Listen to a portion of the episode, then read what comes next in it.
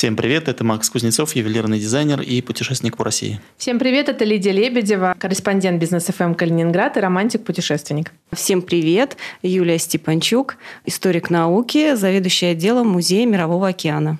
Юля, привет, рада тебя видеть у нас в гостях. Сразу хочется руку пожать, потому что люблю науку. И всех людей, которые связаны. И всех людей, которые связаны, да.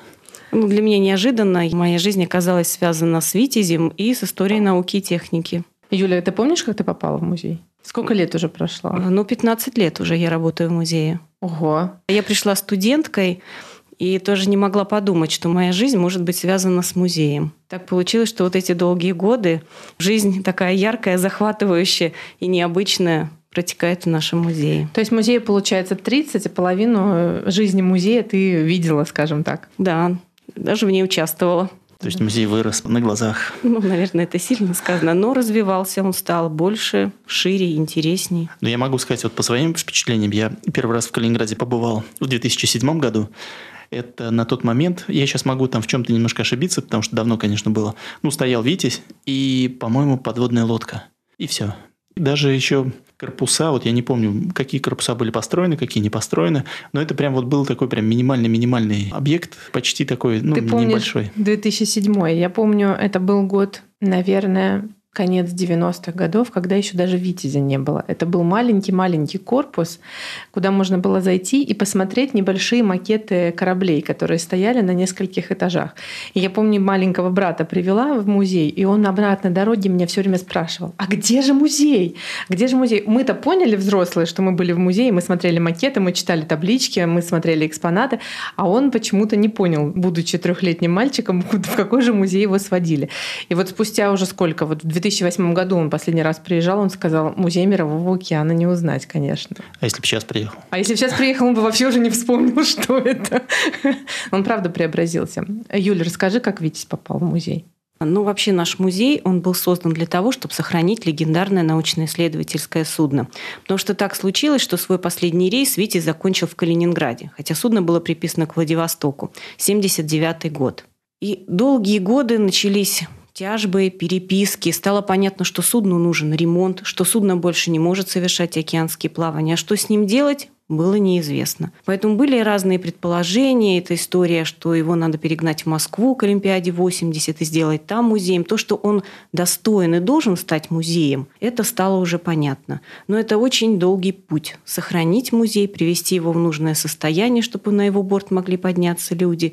Ну и, конечно, что-то на нем рассказывать и показывать интересное. Поэтому в судьбе Витязя большую роль сыграла Светлана Геннадьевна Севкова, которая поверила которая всем смогла это доказать и которая приложила, ну, наверное, нечеловеческие усилия для того, чтобы мы все видели то, что сегодня находится в музее. А в каком году он прибыл в музей?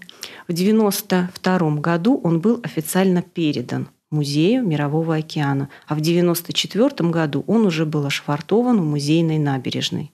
Вот, значит, мы были в 93-м, когда еще Витязя не было. Точно, точно. Это Хотя наш музей год отметил в этом году 31 год, то есть был образован в 90-м году.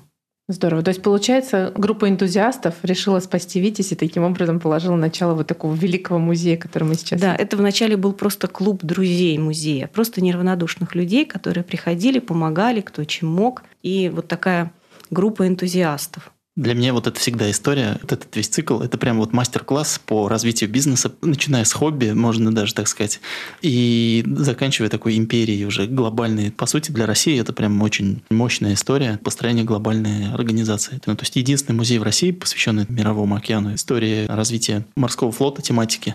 Это вызывает достаточно большое уважение. Ну, вообще музей взял на себя такие очень большие обязательства, назвав себя музеем Мирового океана. Конечно, это не случайно, потому что «Витязь» — это было первое советское судно, которое совершало рейсы во всем Мировом океане заходила в иностранные порты, делала исследования, прославляла родину, знакомилась с дальними уголками. И понимая весь этот масштаб Витязя, стало понятно, что он может рассказать вообще обо всем, что там происходит. Поэтому и такое название, я думаю, вполне достойно музея. Это же с этим кораблем связано большое количество открытий в океане. И какой год вы сейчас, как ученые? По-моему, он назывался Арктический год, 58-й, по-моему, или какой? Участвовал Витязь в этом или нет еще? Э, Витязь участвовал вообще в шести крупных международных проектах. Конечно, первый крупный – это Международный геофизический да. год 57-58 год и продолжение геофизическое сотрудничество 58-59 годы. И Витязь как флагман Отечественного флота, участвовал в нем, проводил исследования, достиг довольно хороших результатов. И вообще для Витязя подготовка к этому году и в нем участие – это вообще новый такой этап. Потому что до этого Витязь работал в дальневосточных морях, до этого, вы помните, железный занавес, свои цели, свои задачи. Вдруг впервые такое крупное событие, как международное исследование. Вообще, чтобы понимать, что происходило, иногда даже себе это трудно представить, когда почти там 20 государств снаряжают суда, и иногда одно, пять, десять судов. И все они участвуют и работают по одной программе каждый в своем районе, в своем квадрате, но ученые впервые получают массив данных для того, чтобы понять, а что происходит. И ведь одну из основных ролей, я думаю, да, да внес в это? В этом сыграл, конечно, благодаря Алексею Дмитриевичу Добровольскому, такому большому деятелю науки, океанологу, основателю кафедры океанологии Московского государственного университета имени Ломоносова. Не случайно студенты к нам приезжают каждый год, не поднимаются на борт «Витязя», они обязательно заходят в каюту начальника экспедиции, в которой жил Алексей Дмитриевич, чтобы отдать дань памяти и посмотреть, как работал Витязь, побывать на его борту. Но я знаю, что история судна началась далеко не с научного судна и далеко не с названия «Витязь», а с чего? Давай немножко расскажем. Я вообще свою лекцию, экскурсию начинаю так, что жизнь знаменитых кораблей иногда бывает более захватывающей, чем жизнь знаменитых людей. Про Витязь можно смело сказать, что он прожил три жизни потому что «Витязь» был спущен на воду в 1939 году как сухогруз «Марс» в немецком городе Бременхафене и совершал рейсы в Испанию из Германии, и ничего не предвещало ему блистательной судьбы. Но Вторая мировая война, она поменяла судьбы не только людей, но и кораблей, судов. И по репарации судно попало в Советский Союз. Это время такое интересное, когда появилась наука океанология, когда появилась сначала лаборатория океанологии, потом уже целый институт. И, конечно, ученые попросили что? Корабль им хотелось увидеть, почувствовать, выйти в этот океан. И они выбрали Витязь. Тогда Марс, он был немножко перестроен, потому что хотелось иметь научные лаборатории, хранилище для проб. И настройку удлинили, но вот корпус, вот этот его силуэт, похожий на яхту по воспоминаниям первого экипажа Марса, все мы сейчас можем увидеть. В 1949 году Витязь вышел в свой первый научный рейс. Надо сказать, что конце 40-х годов был совершенно другой проект. Готовилась кругосветная экспедиция – по следам великих русских кругосветных экспедиций Крузенштерна, Лисянского, Блинсгаузена, Лазарева. И были и учеными проделаны такие интересные работы, мы видим это по архивным документам, порты, расчет стоимости, использование приборов и оборудования. Ну и тут вдруг политическая ситуация накалилась, и Витязь ушел в дальневосточные моря. Но надо сказать, что эти несколько лет для Витязя были очень счастливыми, потому что ученые получили судно, и вот этот весь энтузиазм, он у них вышел в науку. Они стали использовать новые приборы, появились новые направления исследований в океане. Если начиналось все с таких простых, как гидрология, биология, геология, то сейчас мы даже ученых такого понятия нет. Они говорят гидрофизика, они говорят биокинологические исследования. А на Витязе все с такого простого развилось большую, солидную, разнообразную науку. И Витязь закончил, как я уже сказала, свой последний рейс 65-й в Калининграде. А я еще читал, что в момент передачи ученым поразило всех, что внутренняя отделка, внутреннее убранство было прям вот великолепное по тем временам, потому что это было такие тяжелые времена, по сути. Не так давно закончилась война, и по тем временам все там силы были направлены в какие-то другие отрасли и так далее. Насколько я помню, я читал, что ученые прям были удивлены и рады, что прям такая великолепная отделка. А вообще интерьеры Витязи – это такая отдельная интересная тема. Даже сейчас, когда вы подниметесь на борт и спуститесь в первое помещение экскурсионного маршрута, это холл салона команды, он сохранился практически полностью таким, каким был еще на Марсе. Судно перевозило грузы, но оно имело несколько кают для 14 пассажиров, которые могли совершить путешествие. По воспоминаниям, чаще всего были молодожены, которые совершали свадебное путешествие в жаркую, невиданную Испанию. Какая романтика! Романтика была на борту, и каюты были высокого класса, комфортабельный. Не так давно нам посчастливилось увидеть буклет компании «Нептун», которая строила эти суда. И мы увидели вот эти первые интерьеры. Марс был одной из серий, из нескольких судов. И вот интерьеры этой серии мы увидели.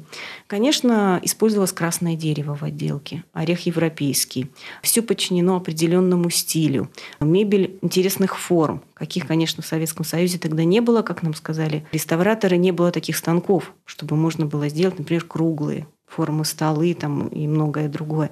Но сейчас посетители могут зайти в каюту капитана, и увидеть ее практически в первозданном виде. В этом помещении мы провели реставрацию и увидели вот те первые отметки, которые были сделаны, когда устанавливались панели. Обшит панелями кабинет и спальня родными. Ничего себе. И диваны, мебель. Как спускаешься в первый холл, Холл где, где висит команды. картина, да, «Три богатыря», говорят, что это красное дерево сохраненное, да, еще с тех времен. Да, это панели, частично шпанированные, частично это массив. С картиной интересная история. Она появилась, конечно, в советское время. Неизвестный автор сделал копию в таком интересном размере, приближенном к квадрату. Но когда делали переоборудование судна, из красного дерева вырезали массивную раму. Подражание всему интерьеру холла салона команды. Она сделана. У нас есть фотографии, когда еще не было картины, но место под нее уже было готово. Скажу вам, что за этой переборкой начинается машинное отделение. Там есть потайная дверь, с которой члены экипажа выходят. Ничего себе. Да, и вводят всегда в такой восторг наших посетителей. То есть, когда отодвигается картина или что? Нет, рядом с картиной рядом. фальш, панель открывается, там металлическая дверь и вход. Никто не думает, а там хоп, и люди выходят. Здорово. Да, жизнь на судне, она кипит. И надо сказать, что содержание судов исторических – это ежедневная работа, поэтому на судне это чувствуется. Там не только моют палубу, там чистят, красят, приводят в порядок разные механизмы, приборы. Судно живет, видно это. 65 год и 92 это же огромное количество времени. То есть все это время Витязь ждал своей судьбы. Я же понимаю, что за это время там все было очень разрушено, и вот этот кусочек маленький, который сохранился у вас, где там все в таком жутко ужасном состоянии, это как раз и есть тот вид, в котором Витязь пришел к вам в музей, да? Да, Витя сделал 65 рейсов, а в Калининграде оказался в 79 году. 79-м, Да, и мгм. получается, что почти 11 лет он стоял в таком положении, когда то была вахта на судне, что-то охраняли, то ее не было. И действительно, судно ну, пришло в такое запустение. Что-то было украдено, что-то пришло в негодность, что-то заржавело, что-то упало. И получилось, что внутри был сплошной хаос. И наша ну, каюта ужасов, так мы ее называем. Но это фрагмент бывших душевых женских, которые располагались здесь по левому борту на Витязе. А женские душевые, вот что значит? Это же сухогруз, по идее, по своей сути был. Научное судно. И потом научное судно. Естественно, были девушки, женщины-ученые, которые были в рейсах и проводили научную работу. И много в процентном отношении, не знаю, есть такая информация, может быть? Ну, в процентном отношении даже не знаю, не считали, но стало интересно. Но могу вам сказать, что больше всего рейсов в научных на Витязе сделала женщина Лариса Анатольевна Пономарева, биолог, которая начинала свою экспедиционную деятельность Персея, потом пришла на Витязь и была начальником экспедиции в последних рейсах, доктор биологических наук. Ничего Такая себе. вообще женщина, которая отдала свою жизнь науке. Она потом на Курчатове, на Менделееве ходила. На вид довольно хрупкая женщина, а вот командовала научным составом. У нас э, часть экспозиции посвящена ее памяти и ее научной работе. Но не забывайте, что на борту были члены экипажа, в которых были и буфетчицы, и гардеробные, которые следили за порядком, прачечная на борту была. А повар был мужчина. Да, с поваром вообще связана такая интересная история. Валерий Лютоев, его называли на борту «Любя Валя». Он, как и все члены экипажа, был из Владивостока. Вообще такая интересная и такая важная личность для жизни судна. Долгие рейсы. Первые рейсы, конечно, это такая сложность с поставкой продовольствия, и этот человек завел свои традиции на борту судна. Но видите, это стал таким первым крупным научно-исследовательским судном, и вот эти традиции лепить пельмени всем свободным от вахты, рубить капусту, что мы можем видеть по фотографиям прямо на палубе, на крышке трюма. Вот такую жизнь он завел, которая потом перешла на другие научно-исследовательские суда. Вечерний чай один чего стоит. То есть Вахты- традиции такие, да? Традиции. Вахты идут круглосуточно. И, конечно, всех интересовал вопрос питания в ночное время. А он завел традицию, что всегда был накрыт чай, всегда была свежая выпечка. Ты мог зайти в то время, когда ты сменился с вахты, и вкусно принять пищу. Вот что значит человек с любовью относился к своей работе. Да, поэтому каждый пониманием в витязанин команде. вспоминает какое-то любимое блюдо. Здорово. свое, которое он готовил. Мне пришла одна идея по ювелирной коллекции. Такое знаменательное событие. Прямо в процессе записи нашего выпуска я записываю себе идею для одной из следующих ювелирных коллекций. Я расскажу потом. Сейчас пока не могу, конечно, раскрыть, но... Но сам факт, что у нас уже, видишь, рождаются новые То есть Витязь бизнес-идеи. вдохновляет на исследование. Видишь, даже вдохновляет, не находясь на Витязе, когда вы попадете на судно, вы не поверите, насколько там все вдохновляет. Юля, я знаю, что на судне многие каюты воссозданы именно в том виде, в котором они были во время научных рейсов. А те экспонаты, которые сейчас есть на Витязе, что-то интересное, уникальное, расскажи, что нужно обязательно посмотреть, на что обратить внимание. На Витязе, да, много интересных экспонатов, но, наверное, каждому надо увидеть пробу грунта с дна Марианской впадины, которая у нас находится в геологической лаборатории. Одна из самых глубоководных проб грунта с глубины 10 920 метров. Можно посмотреть. Конечно, надо посмотреть механизмы. Глубоководную якорную лебедку, глубоководную траловую лебедку. Можно просто зайти на борт, подняться на нос судна и увидеть их. Часть механизмов скрыта внутри корпуса, но снаружи тоже стоят предметы, которые впечатляют. Надо сказать, что «Витязь» имеет это оборудование, оно уникально, один раз было изготовлено специально для него, потому что хотели изучать глубины. Для этого надо было иметь средства. И, конечно, траловая лебедка очень в этом помогала. Помогала погружать приборы, поднимать приборы. Хотя, когда спрашиваешь ученых, как вы считаете, какой самый главный прибор, который придумали на Витязе? Была лаборатория морской техники. И я очень неожиданно услышала, что трос. Говорю, почему не дночерпатель, там, не трубки? А надо было иметь специальный трос особой конструкции, который бы позволил не порваться, потому что нужна определенная прочность, который бы не был настолько тяжелым, чтобы он достиг нужной глубины, да, там и не перевешивал в воде. Сказали специальный конический. Он в одном месте широкий, толстый, с другой стороны он становится тонким, и оптимальный вес и оптимальную прочность. А какая его длина? Ну, если хотели опускать глубина 12 километров, то, то есть он позволял. Он позволял и имел определенный запас. Обычно это умноженное на 2. Ого. Это, я даже, мне это не укладывается. 12 километров плюс 12. Да. У нас в носу находится огромный барабан. У нас есть специальная экскурсия, на которой мы ходим по таким удаленным, таенным уголкам, и мы видим этот трос и этот барабан. Это если его отправить на Марс, он на самую большую гору в Солнечной системе. Олимп дотянется, да, вот этот трос? Видимо, да. Э, слушай, ты сейчас сказала про специальную экскурсию. Я думаю, что уже слушатели заинтересовались вопросом, а что это за экскурсия и можно ли на нее как-то попасть? Организатору экскурсии надо сказать, что вы хотите на какую-то интересную экскурсию. Потому что, конечно, наши гости, они идут определенным маршрутом обзорной экскурсии или маршрутами морских экспедиций, чтобы познакомиться вообще с судном, потому что они первый раз его видят. Ну а жителям Калининградской области можем предложить совершенно другие экскурсии. У нас есть замечательная экскурсия от Киля до Клотика. То есть от Киля, от самого Начало судна, Начало да. судна, киль, на Да. котором он заложен. До клотика, это маленькой площадочки на мачте. Можно увидеть и все и посмотреть. У нас есть замечательная экскурсия посторонним, вход разрешен. Очень заманчиво. Да, мы идем таким маршрутом, куда обычно посетители не заходят. У нас есть экстремальная экскурсия Машинное отделение? через машинное отделение, когда мы видим кликетные двери, мы видим водонепроницаемые переборки, мы видим туннель грибного вала, и мы через служебные помещения перемещаемся, выходим на открытую палубу. Надо, конечно, иметь сноровку. Я О, я помню, не был. я была в машинном отделении, там есть какое-то такое место, где нужно почти ползти. Вот я помню, что там было очень узко и очень страшно. Но это может быть мне, кому-то может быть и не страшно. Ну, надо, конечно, иметь соответствующую одежду. Да, я помню, меня тогда экипировали Это капитально. не тоннель грибного вала, случайно? А, Нет, там можно Нет. пройти в полный рост, а вот чтобы выйти, там есть аварийные разные выходы из машинного отделения. Там, Это один конечно, из аварийных выходов был, да. были гости довольно высокопоставленные, и они сказали, нам самое интересное. Зима, мы как бы одеты тепло, и мы с ними пролезали в разные интересные места, и они были в полном восторге. Здорово. Я хочу в постороннем вход разрешен. А не было найдено, может быть, есть информация каких-то тайничков там от э, еще немцев, там что-то, может, осталось, какие-то, не знаю, клады. Ну, про клады я не могу вам сказать, но во время реставрации каюты капитана мы нашли монеты и несколько бумажных купюр. Видимо, они просто завалились между столом и переборкой письменным. И вот были найдены во время То реставрации. есть отголоски такой эпохи, да, другой. Да, они присутствуют. В каюте капитана кажется, что какой-то запах другой. Потому что много дерева, дерево было обработано, и вот такой запах специфический он присутствует.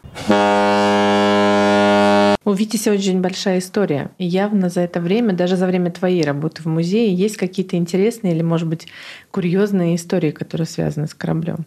Может быть, чем-нибудь поделишься? Истории совершенно разные, конечно, во многом не связаны с экспозиционной работой, потому что большую часть времени я этим занималась. У нас э, есть раздел, который рассказывает об истории. Не случайно мы проговорили о картине «Три богатыря», потому что на русском флоте есть традиция, когда передаются имена легендарных кораблей. То есть наш Витязь в истории получил третий раз свое имя. И мы на судне пытаемся об этом рассказать, сказать, что был еще первый Витязь, потому что на нем в экспедицию Миклуха Маклай отправился. Второй «Витязь» — это парусно-винтовой корвет, на котором Степаносич Макаров отправился. У нас есть каюты, которые об этом рассказывают. И когда посетители у нас заходят в каюту, например, Степаносича Макарова, то у них какая-то складывается почему-то такое впечатление, что мы зашли в каюту капитана, потому что там фрагменты и подлинной мебели из его кабинета в Кронштадте. Действительно сидит капитан, капитан порта но никак не капитан Витязи. Все вот начинают такая путаница, о, капитан, мы пришли. Капитан Витязи, да, пришли да, к тебе. Витязи. А я сейчас вспоминаю точно, он правда сидит очень так величественно, и про него можно подумать, что он капитан судна. У нас есть э, действующий капитан на судне, у нас есть экипаж, то есть у нас есть боцман, который встречает посетителей, у нас есть матросы, и у нас есть у каждого своя каюта. И тоже, когда посетители только зашли на судно, они видят табличку «капитан» и сразу заходят капитану Витязи. Как, как реагирует капитан Витязи на то, что на него зашли посмотреть? Все спрашивают, где штурвал. У нас была тут история, что на Крузненштерн или на Седов, сейчас уже не помню, к капитану кто-то пробрался в какой-то поездке заграничной, там кто-то предлагал выпить. Были случаи, когда к капитану кто-нибудь заваливался, грубо говоря. Из... Это надо приглашать э, Владимира Григорьевича. Я знаю, что капитанов Витязя было несколько, но вот э, особая личность для Витязя – это Сергеев. Игорь Васильевич, он в общей сложности прожил в каюте Витязя 14 лет. И на его как раз время пришлись вот эти экспедиции международные. То есть он еще принимал международную делегацию, он показывал судно, он организовывал работы. Про него писали в иностранных газетах. Он был заядлый курильщик. Вы знаете, что на судне самое страшное – это пожар. Поэтому с курением очень строго. Надо сказать, что на Марсе была специальная курительная комната. Она так у нас сейчас и называется «Курительный салон». Там располагается у нас да, другая экспозиция, но отдельно было сделано помещение, где можно было курить. На Витязе все, кто приходил в гости, приносили подарки Сергееву, и у него была коллекция трубок и зажигалок. Сейчас часть из них представлена в каюте капитана на Витязе. А подарки Витязю приносят вот сейчас уже в современное время люди? Приносят совсем недавно из своей семьи. Нам подарили книгу «Труды дрейфующей станции» принесли в подарок, и она вот к Дню Победы находилась, находится сейчас на Витязе в нашем Белом зале, за что мы очень благодарны.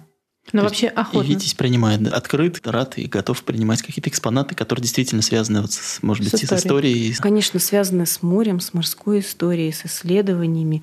Это наша тема, и мы пытаемся собрать ну, максимальное количество предметов, книг, которые об этом рассказывают. Думаю, полезно будет, да, это кому-то услышать. Я знаю, что на Витязе есть такие интересные достижения. Мы про них, по-моему, не про все сказали. Я знаю, что была промерена глубина Марианской впадины, да, Марианского желоба.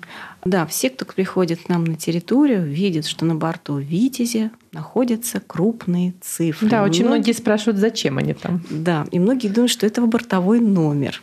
Это не так. Э, мы хотели привлечь внимание посетителей, которые находятся на нашей территории, перед площадкой, перед Витязи. На ней можно не только шары крупные увидеть, можно увидеть еще и такие синие прямоугольные сиденья. Да, кстати. Формулы. Потому что на этой площади, это у нас площадь знаний, мы рассказываем о физических процессах, которые происходят в океане, и прежде всего они связаны с изменением глубины. И здесь мы говорим о том, что вообще знание о глубине были в разные годы разные. Но для того, чтобы понять, где находится максимальная глубина и какая она все-таки, на Витязе в 1957 году эхолотом была измерена максимальная глубина Мирового океана. Конечно, измерение эхолотом – это такое очень сложное дело. Надо вводить специальные поправки. Эхолот не выдает напрямую эту цифру. Но благодаря специальным расчетам цифра была выведена – 11,022. Надо сказать, что сейчас есть спутники, которые очень много всего перемеряют, исправляют. Но цифра эта осталась прежней, потому что есть погрешность, но она для того времени очень маленькая. Можно сказать, что достаточно точно ученые смогли измерить эту глубину. Поэтому мы крупно написали эту цифру, которую можно встретить в любом учебнике географии, на любом атласе. Но это не единственное такое достижение. Да, надо обязательно сказать, что на Витязе, благодаря ученому Артемию Васильевичу Иванову, был описан новый тип живых организмов. Добывали их и раньше. Но благодаря тому, что получили массовый материал на Витязе, Иванов стал их изучать, делать специальные срезы, сравнивать. И он смог доказать, что это совершенно необычные животные, что они могут жить на очень больших глубинах. И они вообще очень странно устроены. Я всегда провожу такую аналогию, что если у нас скелет внутри, а мягкое тело снаружи, то у них наоборот. Тело внутри, а снаружи трубка. Их даже назвали поэтически погонофоры. Артемий Васильевич был романтик, несущий бороду. Потому что секрет их жизни находится в специальной бороде. Действительно бороду напоминает, в которой живут бактерии, которые вырабатывают органическое вещество. И ученые сразу пришли к выводу, что жизнь-то могла зародиться и на дне Мирового океана. Они живут там, где нет света, нет питательных веществ, и хорошо себя чувствуют и выдерживают давление огромное. Опять же, сейчас произошел пересмотр вот этой морфологии, кто к кому относится, структура ДНК.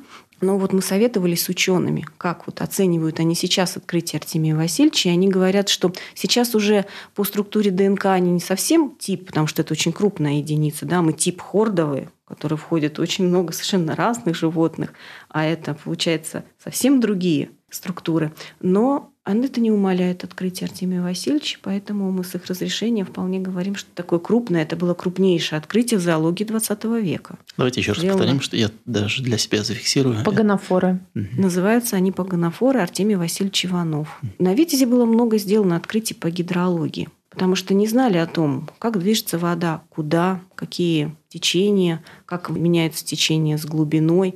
И благодаря работам Витязи смогли составить вот эти карты и вот это понятие, как передвигаются воды, куда они идут, какие они имеют свойства, что было важно и для мореходства, и для изучения биологических запасов, потому что с этим связано жизнь в океане. Награды достижения у Витязи есть какие-то, которыми прям... Мы в предыдущем выпуске нашего подкаста с Ирой Бойкиной говорили про то, что все экспонаты музея, все корабли входят в реестр э, федеральных объектов культурного наследия. А кроме этого, Витязь еще где-то был отмечен как-то на каком-то высоком уровне? Вообще ученые Витязи были удостоены разного рода наград. Это были 80-е годы именно за достижения, сделанные на борту Витязя. В Кремлевском зале вручались эти награды, и там ну, достаточно большое количество людей, витязян, получили эти награды. Потому что мы часто говорим о судне, делая его живым. Да? Витязь пошел, Витязь сделал, а за ним стоят люди. Это ученые. Надо сказать, что вот по нашим данным сейчас это больше тысячи человек, которые прошли через школу Витязя, поэтому его так и называют школой. Кто-то пришел студентом, а сейчас он уже видный деятель науки. Кто-то пришел лаборантом, а потом связал свою жизнь с морем. Кто-то пришел членом экипажа, а потом перешел в научный состав и стал заниматься наукой. Получается, что Витязь, он менял судьбы людей. Такой объект удивительно нам формирует судьбы, влияет на судьбы. Классно. Получается, вот мы сейчас работаем над такой интересной темой. По проекту приграничного сотрудничества мы создаем новую экспозицию «Эпоха Витязя». Уже в начале 80-х ученые высказали такое предположение, что Витязь вот не просто отработал все эти годы, а он сформировал целую эпоху. Для истории науки это достаточно короткий период, потому что эпохи это довольно длительные, да, сто лет эпоха. Но столько было сделано Витязем нового, что можно смело говорить, что он оставил эпоху эпоху в науке. У меня тогда пожелание. Мы начали с того, что Витязь – это объект культурного значения федерального уровня. Почему не замахнуться на ЮНЕСКО? Что это объект культурного наследия ЮНЕСКо? Потому что если он принят и знаком своими достижениями вообще в мире, на мировой арене, то я думаю, что это прям вот... Ну, он достоин, как да, минимум. Достойный. Прям пожелание вам, как музею, над этим поработать. Потому Спасибо, что... да. Будем стремиться. Мы не сказали, что на Витязе было много знаменитых людей. Начиная, да, кто, да, кто, кстати? Стора Хирдала, который был на борту, Жаков Кусто был на борту в 1967 году. Он поставил прекрасную запись книги почетных посетителей Витязя. Сейчас можно ее увидеть в кают-компании. Роджер Левел, э, директор Скрипсоновского кинографического института, тоже оставил прекрасную запись книги почетных посетителей. И он сказал, что надо же, что советские ученые имели такую смелость и проницательность взять целую область своего исследования, как мировой океан. Конечно, много советских деятелей были на борту «Витязи». И «Витязь» стал первым советским судном, которому разрешили зайти в иностранный порт. И только в 1957 году. Вначале, конечно, это были тропические острова, но потом это были и Сан-Франциско, и многие другие. Ну да, да, нет, ну прям ЮНЕСКО, прям как по мне да, просится. Мне да. тоже так кажется. А я знаю, что посещал музей Джеймс Кэмерон. Он вроде тоже был на Витязе. Да, он был у нас на Витязе. В гостях э, открывали новую экспозицию «Путешествие по морскому дну», и он участвовал в церемонии открытия. И, и киношники очень любят Витязь прям снимать в фильмах, да? Да, скажу, что Стивен Лоу американский документалист. Он снимал много фильмов о Мировом океане. Он тоже был у нас в гостях. Ну и Витязь, конечно, создает определенную атмосферу. Поэтому не только мы его любим, но и многие киношники. Ну, наверное, самых интересных «Налет», а, Известный сериал, да. Да, известный сериал. Есть моменты, которые снимались прямо на Витязе, прямо в какой-то компании. Можно было увидеть главных героев фильма. Но надо сказать, что музей и наша набережная, она превратилась в такую съемочную площадку, потому что у нас свой ритм жизни. Тут вдруг по нашей набережной появились все вот эти техники, передвижные домики, куча актеров известных, да? Актеры, и началась суета, и совсем другая жизнь. И вот она вся на нашей набережной. Музейная жизнь, она все-таки более размеренная, да, чем киножизнь? Мне кажется, что это это такое ложное впечатление. Кажется, что музей — это что-то такое статичное, на века. В музее очень активная жизнь протекает внутри. Молодой музей. Мы много комплектуем, собираем экспонатов, запечатляем историю. Мы делаем много выставок совершенно разных, от фотографий. Ну, потому до... вы и развиваетесь так активно. Да, до живописи. Почти каждый год у нас появляются новые объекты. После того, как вы были у нас в гостях, у нас появилась СРТ. Он был самый маленький, один из самых любимых наших объектов. Потом у нас появились и Ирбенский, а самолет. Это вообще наша отдельная любовь, когда у нас появился гидросамолет Б-12, «Чайка». Его тоже надо обязательно увидеть. Тем, кто еще не бывал, посетить замечательную экскурсию, которую проводят внутри. Говорят, он пока закрыт вроде из-за пандемии, да? А, да, там довольно узкие помещения, потому что самолет же транспортный. Он сохранил вот все свое внутреннее устройство, Некоторые приборы отсутствуют, но мы еще работаем над их поиском. Но совершенно замечательный объект. Там чувствуешь себя совершенно по-другому, чем на берегу. Мы всегда еще говорим про фотоконтент. Где можно сделать красивые фотографии на Витязе? Если я сама начну говорить, я прям назову кучу. Давай вот тыл, самые лучшие места. Я люблю, конечно, Витязь весь, но мне кажется, что ходовая рубка Замечательное место. Прекрасный вид. Там прям полгорода видно. И рыбную деревню, и дом советов, и мост эстакадный. Да, там и совершенно реку. такое необычное помещение. Оно такое маленькое, изогнутая переборка, квадратные иллюминаторы, машинный телеграф. Такой прекрасный латунный, такую атмосферу создает. Я люблю и каюту капитана. Она тоже такая атмосферная, необычная, что там получательно, замечательные фотографии. Но на палубе, в любом месте, которым вам нравится, на шкафуте, на трапе, у рынды. Везде фотографии получатся замечательно. На запасном посту управления там можно подержаться за штурвал, и там как раз можно увидеть Пацаев, двухъярусный мост, Моя личная рекомендация на носу судна — это просто великолепные фотографии. Даже в стиле «Титаника» можно сделать. Делала я там одну фотосессию для корреспондентов НТВ. Вот они были в восторге. Вот прям нос судна обязательно используйте для фотоконтента. А мне нравится верхняя палуба, и, надеюсь, я правильно ее называю. Это при выходе из рубки управления, там, где спасательные шлюпки. Она как раз называется шлюпочная. Шлюпочная, вот. Угу. Это прям вот для меня топ-место для фотографирования. Мне нравится там вот вся ее архитектура, все ее убранство и то, что она на открытом воздухе, там свет всегда хороший такая морская атмосфера там передается. Рубка это само собой, там вот это оборудование, окна панорамные. панорамные. Но вот палуба для меня это прям топ. Вот та палуба, где шлюпки, это прям атмосфера такая. Это часто у посетителей вызывает такой восторг, потому что мы идем по внутренним помещениям, да, часто они небольшие, полутемные, и тут вдруг мы из рубки выходим на свет, и получается вот это ощущение света, солнца, воздуха, высоты, полета, как раз на шлюпочной палубе, поэтому я вас понимаю. А мне еще нравится место, не все туда, кстати, поднимаются, где стоит ручной штурвал. Это корма судна, да, угу. на, кор- на корме. Там тоже очень красивые фото. Даже сейчас у нас моряки э, шутят, что подъем туда только для настоящих моряков. Потому что там такой шторм, трап, да, да, да. к которому надо подняться, но потом еще надо и спуститься. Да, снимать, кстати, вас оттуда никто не будет, поэтому только для самых смелых. В окончании нашей беседы обязательно надо предупредить людей, как правильно посещать судно. Это прям мы всегда говорим в каждом выпуске, что корабль и судно — это объект повышенной опасности, и на каждом объекте есть свои правила посещения. Юля, Давай, расскажи, как соблюдать правила. Надо сказать, что эти правила, они многовековые, они во многом превратились в традиции, поэтому моряка не только отличает походка в развалочку, но и соблюдение традиций. Моряк всегда идет по правой стороне трапа наши посетители тоже. Мы всегда говорим, что это объект повышенной опасности, поэтому надо смотреть под ноги, надо беречь голову, надо всегда держаться на трапе, за поручни. И поднимаемся по правой стороне трапа. Мы всегда обходим все концы, которые находятся на берегу, не переступаем их, такая традиция. Мы не присаживаемся на непонятные, неизвестные нам приборы и оборудование, потому что это может быть опасно. Но и сейчас в особой ситуации мы всегда просим пользоваться масками и защищать себя и своих близких. Да, к сожалению, это стало уже таким мейнстримом для нас.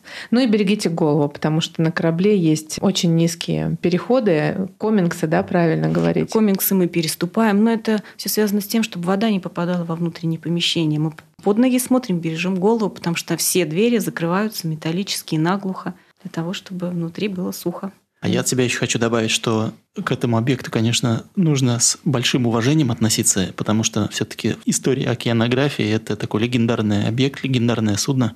Прям рекомендую, советую всегда вспоминать, когда вы заходите на борт, что это прям легендарное судно, с уважением относиться к нему. Самый первый выпуск нашего подкаста, когда мы рассказывали про трехдневный тур в Калининградской области, мы рекомендовали приходить на Витязь, делать love story, целоваться на носу судна. Я считаю, что на Витязе можно делать фотосессии в любом стиле, это не обязательно может быть love stories. Делайте обязательно фотографии, выкладывайте их в свои инстаграмы и соцсети, отмечайте, пожалуйста, хэштег Музея Мирового океана и его инстаграм у себя. Отмечайте наш подкаст «Приезжай» и наш хэштег «Приезжай». Ну а я в свою очередь хочу еще раз сказать, обязательно сделайте фотографию судна «Витязь» с э, набережной музея, потому что этот белый великолепный корабль получается очень красивый и очень впечатляющий. На этом наш выпуск подошел к концу. Путешествие продолжается. Приезжай. Приезжай.